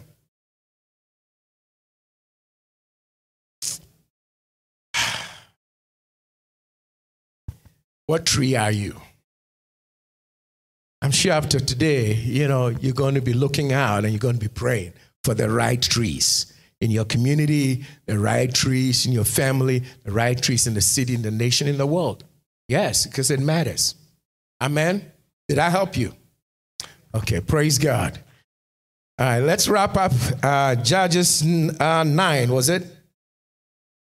Tell me what verse I stopped at. Judges 9. I did 9. Okay, so now 10. And the tree, so when, uh, what's, what's the name? Olive tree gave excuses. Just doesn't, doesn't want to be promoted. does not want to be promoted. Yeah. There was, there's a, I forgot what it is. Um, in, in America, in the government uh, structure. Uh, I forgot exactly, correct me if I'm mistaken, but the levels that they go through, I think after level 16, then people get to the sec- secretary level, you know, like Secretary of State, Secretary of Defense, or whatever. All right. We once had somebody who was rising in those levels, and the person told me, I don't want to be promoted to this next level. I think it was like 16 because they said from there, the next place is like the Secretary of Transportation, you know, Minister of Transportation, whatever. Person told me that, and I was like, wait a minute, why? Why? And people have you know, different reasons, but uh, you know, in reading this, the olive tree knew that it, it was anointed knew that it was, if you're anointed, you are above, you're high. And so the promotion was normal and natural for it. Its natural place was to be high. Yet it says, I don't want the promotion. This person, the world had recognized that they were excellent and they were going to promote this person. And they said, No, I don't want that. It blesses me today to see uh, a black woman in this country being promoted to the Supreme Court. It blesses me to see that because these things open, eh, they break down barriers and they open doors for the children, the younger people coming up that it's possible I can be promoted because some people actually do have certain oils, certain anointings for leadership, and they need to be promoted over us in those areas to function. Are you all with me? Okay, thank you. Uh, so the next one was the fig tree, is it? Okay. Uh, so it, maybe you say you're not the olive. So let's see if you're the fig tree. Uh, verse 10. And the tree said to the fig tree, Come and reign over us. Let's listen. But, but the fig tree said, Should I forsake my sweetness? So the fig tree knew, I'm sweet, baby. Some of you know that's how you are. Oh, you are amazing. You enter into a room and the whole place changes and life just comes. People see you and they just smile because of your oil, your sweetness. You are the fig tree. Amen. I'm going to get in trouble saying this, but I'm preaching and teaching, and it helps me say it, so I'm going to say it. It doesn't mean that I'm partial. I love all my children, all of them, and they all have different gifts. But there's one of them who enters just comes in. Like we can all be gathered as a family. And he gets in, and everybody's like, everybody just, it's like, you know, he's like a fig tree. It's just amazing. You're not listening, okay? I'm not in trouble. but he's like a fig tree. It's just amazing. That's, that's just his gift. Sweet as can be. Just the life of the party. Except that you have to pray for him that he doesn't get drunk at the party. Now I got in trouble with him. Okay, just, just kidding. I just had to use this to explain something. They all have their different gifts. They're all beautiful. And I love you all in case you listen. All right. And you're all my favorites. Okay. Amen. Okay, so a fig tree says, and I also have, he says, my good fruit. Imagine you know who you are. And go to be promoted, promoted over the trees? Nah. So the next thing they did was, we all then went to the vine. So the trees of people, they go to the vine, say, hey, come and reign over us. And the, I can't, I don't get, I don't get the trees, what was going on with them that day. And the vine said, Should I leave my wine, which cheers God and man, and go to be promoted over the trees?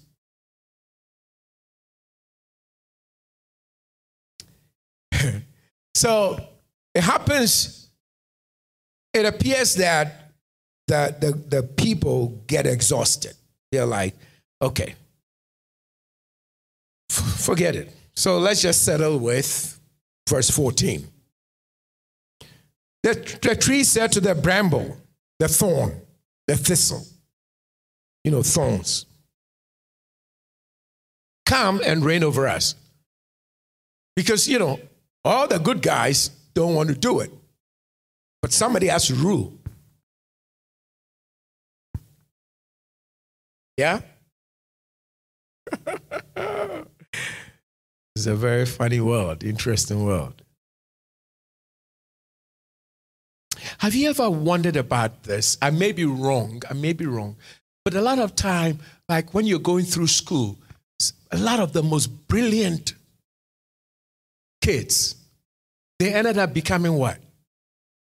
Like doctors, lawyers, engineers, right? The smartest you know, the A students. And then all the other guys who just got drunk through college. They just were at every party. They just network with everybody or everybody's friends. 10, 20 years later, they are your congressman, your senator. They've been working the people angle. They know how to deal, smooth their way with people. They're doing it through college. You were the A student, they were the C or D or whatever student. And now they make the rules for you. So you work hard, make all this money, and they decide how much taxes you pay, and they don't pay any taxes. It's a funny world, don't you think? Yeah. The A students, they become the astronauts. The C students become politicians. I mean, just I know I'm generalizing, not suggesting that politicians aren't A students or aren't smart. But a lot of time, the way the system in the educational system works, you see the top students, they become the engineers, they become the doctors, they become the all because going through medical school, that's some tough stuff, man. See, students don't like to do put put in the work to do, man, forget it. You can do go be your doctor. I just go be politician. I'll make all the rules for you. it seems to me this is what's going on here. They went to Olive, Olive said no. Fig, Fig said no. Vine, Vine said no. Which of the trees are you? What excuses have you been given? Are you working in your calling, in your office? You started out as a fig, so sweet. And then your first, forgive me, I'm going to make a point, but your first crazy husband messed you up. And now you lost your smile, you lost your laughter, you lost your sweetness, and you decided all men are crazy idiots. That's not true. It was your man you got that was a crazy one. May God deliver you, and may God restore you, and may you get a better one. And still be sweet. Because that is your oil, that is your anointing. Don't let that first one change you. I met a woman walking with Jesus one day, and Jesus introduced me to this woman. She had been married five times. Jesus did not say, Forget you. Jesus changed her life. Come on, people. Don't lose your sweetness. Whatever happened to her, whatever went through her life, the Lord still restored her. I mean, John chapter 4, the woman, John chapter 4. Amen. Keep your sweetness. What kind of tree are you? Have you forgotten who you are? Have you? You were in this church. You were helping, whatever church you were in. You listened to me in the world. You were good. You were kind. And then somebody said some something that you know rubbed you the wrong way, made you angry, and you said, "I'm not going to help anymore. I'm not going to talk to anybody." And you come to church and you sit there like you're baptized in vinegar for one year. I shall not. I shall not be moved when the Lord says rejoice, how can you rejoice looking mad? How, can, you rejoice looking mad?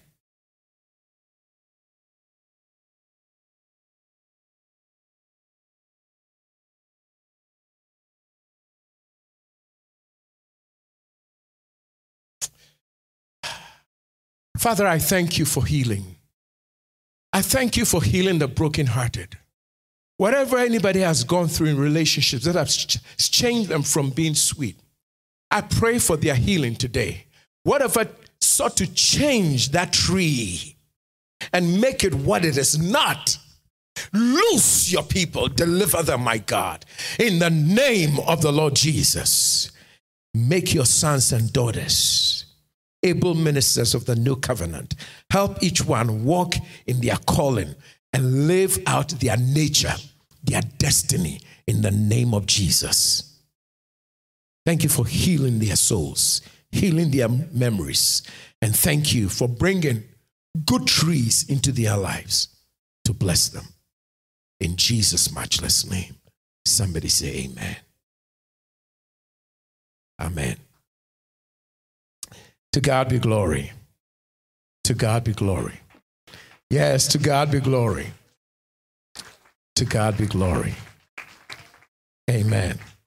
We will conclude with what Jesus said about this, and then I will pick up the teaching next week. So I'm going to conclude uh, where I'm going to begin, begin from next week. Matthew chapter 7. Were you blessed today? Matthew chapter 7. And just give me a moment to give you the tree, I think verse 18 or so. All right, Matthew 7. And I'm reading from 15, excuse me, verse 15.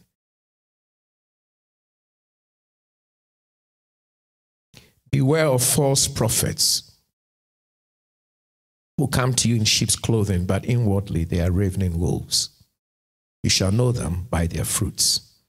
Do men gather grapes of thorns or figs, thistles?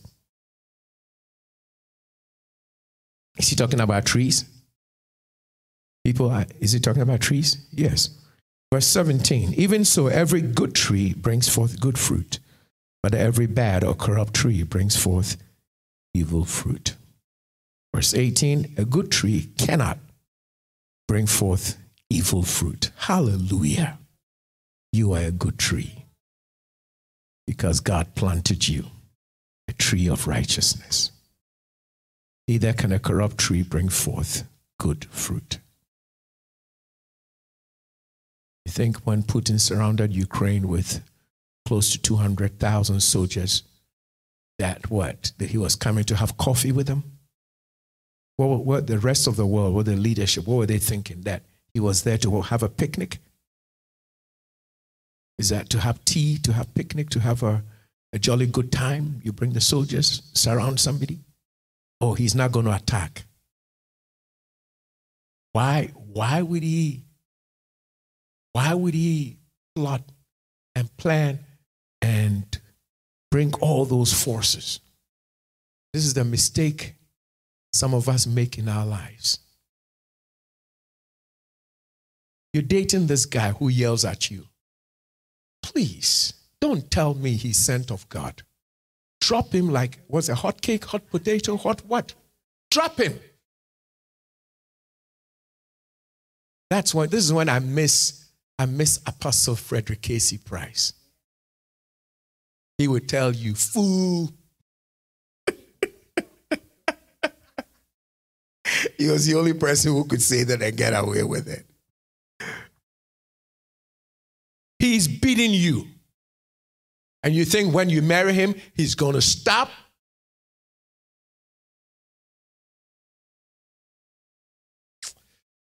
Ay, ay, ay, ay, ay, ay, ay. This would never happen to any of my daughters. Never. I'm a pastor. I'll tell you this. You raise your hand at my daughter, that's the end of, my, of the marriage. If you leave my, you want to leave my church, you can go. I just said it. You, you would, oh Lord, I will beat you myself. I'll be 85 years old and I will whip you. Just because of you. I'm going to get a cane. And I'm going to be practicing with that cane. Yeah.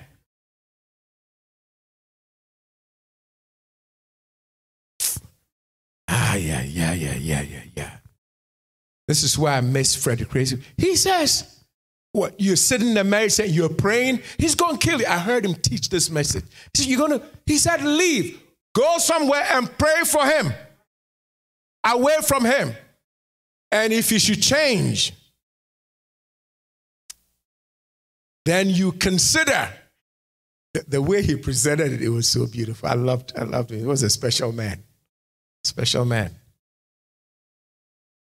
He said, we'll, we'll consider. We're not even getting, uh, getting back here. We'll consider.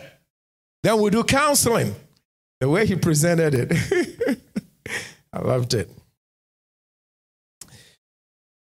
Ah. Okay.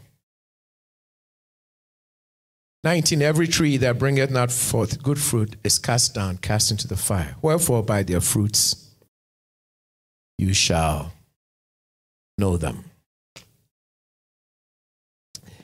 We will continue next week. Hallelujah. Hallelujah.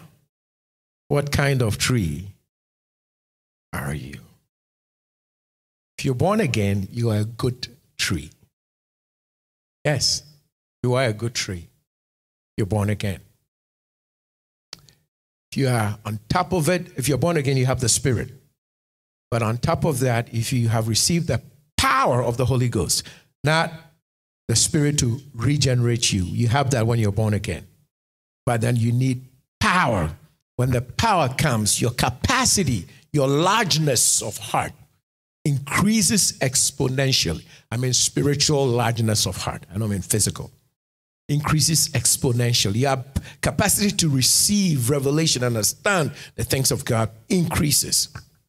And the Spirit of the Lord is able to flow a lot easier. There's a free course or move, free flowing water, free flowing river of God. That's the Spirit. You know, in the Bible, the water is the Spirit. The water is free, free flowing. You know, when water is free flowing, it's better than when it stands still. Yes? We don't want it smelling when it stands still. So free, freely flowing is better. Amen. When the Spirit is flowing freely from your life, you will bear the fruit of the Spirit.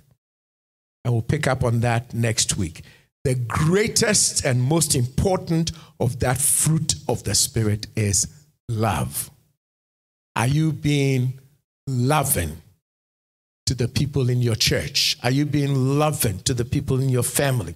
Are you being loving to your community, to your nation by praying for the nation?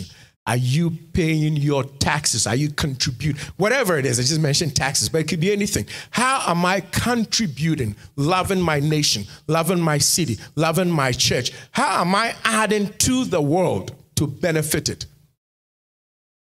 That shows me if I'm being a what? Good tree.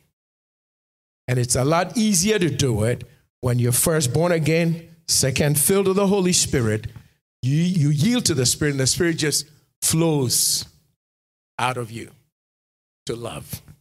I love you, church. God bless you. Give him praise. Thank you.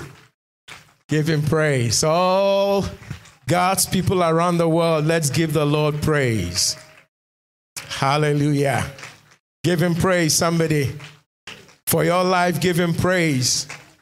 That he's made you a good tree, give him praise. Come on, somebody give him praise. In the name of Jesus. Hallelujah. Where the tree had some bad leaves, today we have seen that he has washed the filth by the blood of Jesus.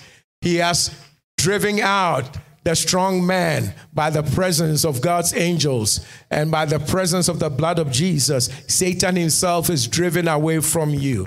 And now you have holiness unto the Lord, separated to the Lord. You are untouchable, and you're going to flow with the Holy Spirit and touch humanity. Touch. Today, you're going to go back home, and your family will see a difference. Amen. They will see a difference. Praise God. Go back. If you are married, say something special, different to your spouse to bless them or to somebody that you live with. Amen. Don't generalize it. Look for something in particular, at least one thing, and say, you know, just go home and shock. Just, you know, when you open the door, what if you say, you know, I just want you to know that I like this thing about you. Pastor taught us about trees, and I see you are sweet or I see you are the olive, or I see you are the vine. You cheer me up, or you do this. Think about it as you're driving home and say, I see this about you. I appreciate it. Thank you. God bless you. And they'll be like, Can you go back to church? go listen to that pastor again. Amen. Amen. Go and bless somebody. Call a brother, call a sister, call a loved one and bless them. I mean, go be good today to somebody. God bless you. Get something today? All right. God bless you. Amen. Lord, we thank you so much for your love. We thank you for making us trees of righteousness. We thank you that your Holy Spirit has taught us today and also encouraged us to know this. You have made us good trees and will bear good fruit. I pray that you speak to each one of us individually and show us areas where we can be good, we can be a blessing to our community, to our loved ones, to our church, to the ministry where you planted us, to the city where you planted us, the nation that we are in. Show us something specific that we can say, we can do, we can bring forth by your Spirit to make a difference. Lord, we ask this that you be glorified. We ask this that we will have fulfillment in our own lives, living out as that tree that you created and planted us to be. I ask your blessings that make rich upon God's people, blessings without sorrow. Peace be on Zion, peace be to the people of God. And now, to him that is able to do exceeding abundantly, above all that you think about, you dream of, and you've prayed for, and I've also prayed for. To God Most High be honor and glory. May He do exceedingly, abundantly, by the Spirit of God at work within you, by the word that is in you, by the revelation of God's giftings and graces in Christ that are in you, the Lord do more. More than you've prayed for, more than you desire. In Jesus' matchless name. I declare it done. I declare it done, and we thank God for it. Amen. Amen and amen. Give the Lord a shout. Somebody give him a shout. Come on, give him your hallelujah from your spirit. Hallelujah. Let's see the walls of Jericho come down. Give him a shout. Lift up a shout. For the Lord has given you the city. Lift up a shout for the assault on your mind has ended. Lift up a shout, for the strong man has left your bedroom. The nightmares have ceased. The nocturnal visitations have stopped. Lift up a shout. Hallelujah. In your home, clap your hands. If you are driving, don't clap your hands but just praise God. But if you're sitting in your home, clap your hands, all ye people. Shout unto God with a voice of triumph. Clap your hands, all ye people. Oh, thank God. Your nerves are being healed. Your nerves are being healed. Oh, being restored as you clap your hands and you shout to God. Your internal organs are being massaged. They are being quickened by the power of God's Spirit in you as you clap your hands. Makatolo bobosaya. Eria kozoto babaramus. Ramazoto lebereme kuriende.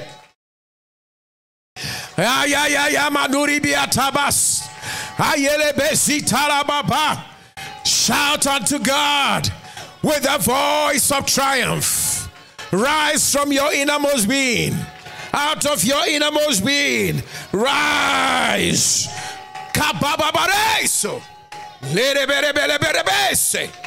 Hallelujah. Hallelujah.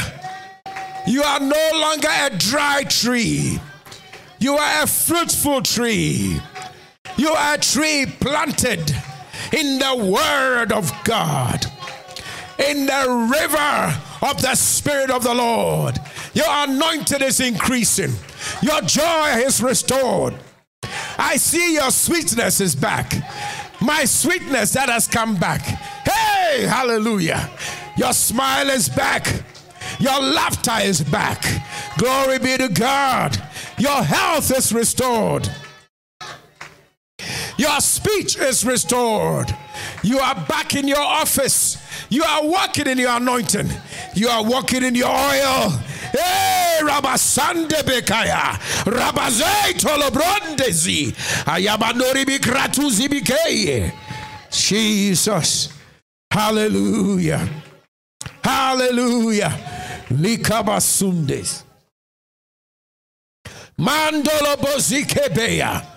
I want you to pray right now. I know you do it later, but right now, pray Again, sometimes we pray quietly, sometimes we don't even voice it out, and it's fine. But today, I want you to pray out loud.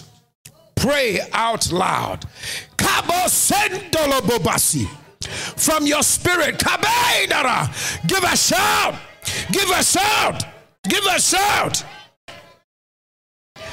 Build yourself, praying in the Holy Ghost, building up yourself you're praying, building up yourself on your holy faith.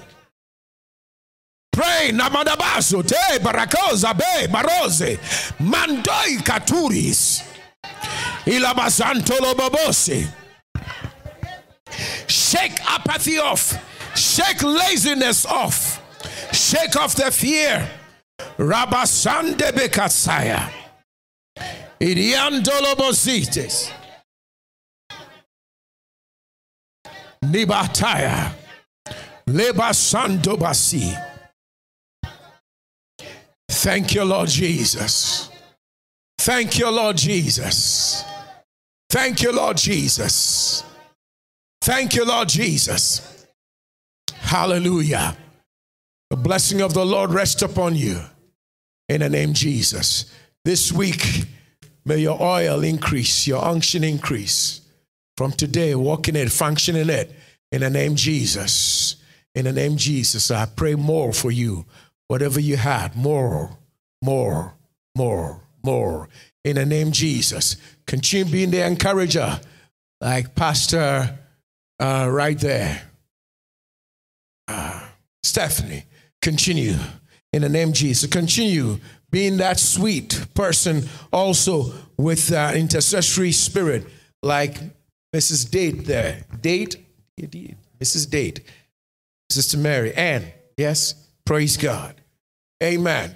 I pray you back in your oil. What we studied vine, fig tree, be sweet. Come on, go out and encourage somebody in the name Jesus. Walk in your teaching unction like Reverend uh, Rosemary in the name of Jesus. Bria. Amen. Praise God. Oh, glory to God. I, I mean, I mentioned it, it doesn't matter, but you, you get my point. Just walk in it. Pick it back up. Walk in it. Praise God. Walk in it. Walk in that health. Walk in it. Amen. Praise God. Start your blog or get back to it. You had a health blog, you know, nutrition blog. I don't know what it was, but you had it. You put it aside. Get, come on, get, you know, come on, start blogging. Start, put the message out. Put that information. How people can, you know, be healthy, eating, nutrition. I don't know, but go back to it in the name of, do it in the name of Jesus. The trees are waiting for you for that leadership. Let's see your blog. Let's see. I don't know what they do today, but you, you, get, you understand what I'm saying? Put that video out on YouTube. Whatever it is they do, do you in Jesus' mighty name. Start writing the songs again. Well, how many songs did that man write? We read in the Bible. He wrote a lot of them. I forgot the number, 1,500 or something like that. Write, write those songs again in the name of Jesus Christ. Hallelujah. Some of you great encouragers. Some of you pick out, oh man, I had a card given to me one time. Forgive me, not trying to embarrass you. A lot of people have blessed me, but a card given by uh, Sister Beverly, Beverly, uh, Beverly uh, Judge. Did I get the name, last name right? Oh, it was like, man, yeah. You can tell some people just the right thing. I mean, others of you have done that, like someone like Sister Roslyn. There's nobody like her. Artistic ability and just, no. I mean, it's, it's just amazing.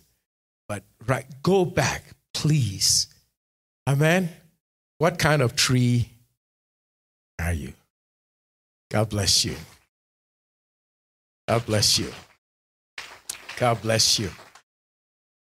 Father, I ask your blessings on the finances of God's people as we, we give to you. And even in this area, if we have slipped, if we have filthy garments, thank you for washing and cleansing us. We take back what is ours, our wealth, to propagate gospel of the kingdom in the world. I pray that God's people will lack nothing and this ministry will lack nothing. I pray that whatever you've told us to do, we will have the wherewithal, we'll have the funds, not only the zeal and the desire, but we will have the provision, the funds to do it, to go on missions, to continue giving, to continue helping. Oh God. And also, I thank you that this, this ministry uh, mortgage, this headquarters mortgage is paid off. In the name Jesus, I thank you that the million dollar mortgage is gone in Jesus' mighty name. Thank you for raising up millionaires, billionaires, people who fund the gospel right here in this house and connected to this ministry by membership, partnership, uh, well wishers, people who receive online from us. Bless them financially.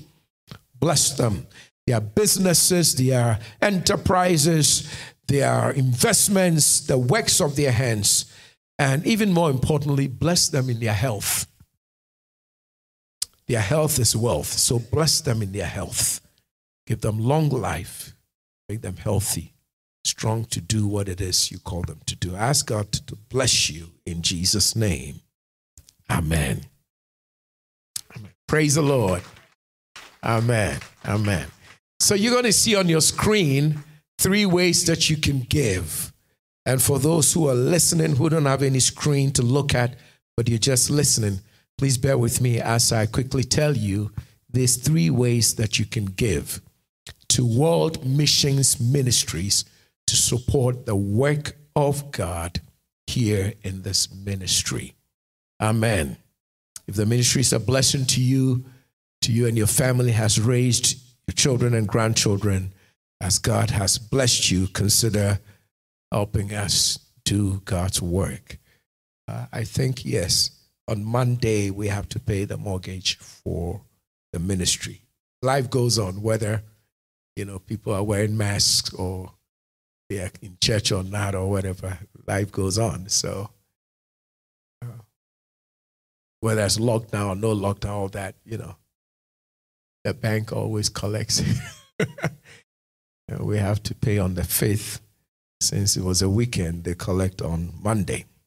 So please give a good offering via Zelle or via PayPal or by check in the mail. It's on the screen. To give via Zelle to World Missions Ministries, the number for Zelle transfer is 571 234 2387. This is Zelle only. You can't call the ministry using this number. It's just for Zelle. 571 234 2387 to give to World Missions Ministries. If you want to do it online, just a couple of clicks, uh, you go to wmmchurch.org. wmmchurch.org. Comes up, You see a red donate button. Click on the red donate button takes you to PayPal. Give as you choose. It's secure. God bless you. You can also send a check to World Missions Ministries in the mail. The address is 6805 East Clinton Street, Clinton, Maryland, 20735. And for you overseas, it's USA. Thank you. I repeat the address 6805 East Clinton Street, Clinton, Maryland, 20735, USA. Thank you. The Lord bless you and keep you. Amen.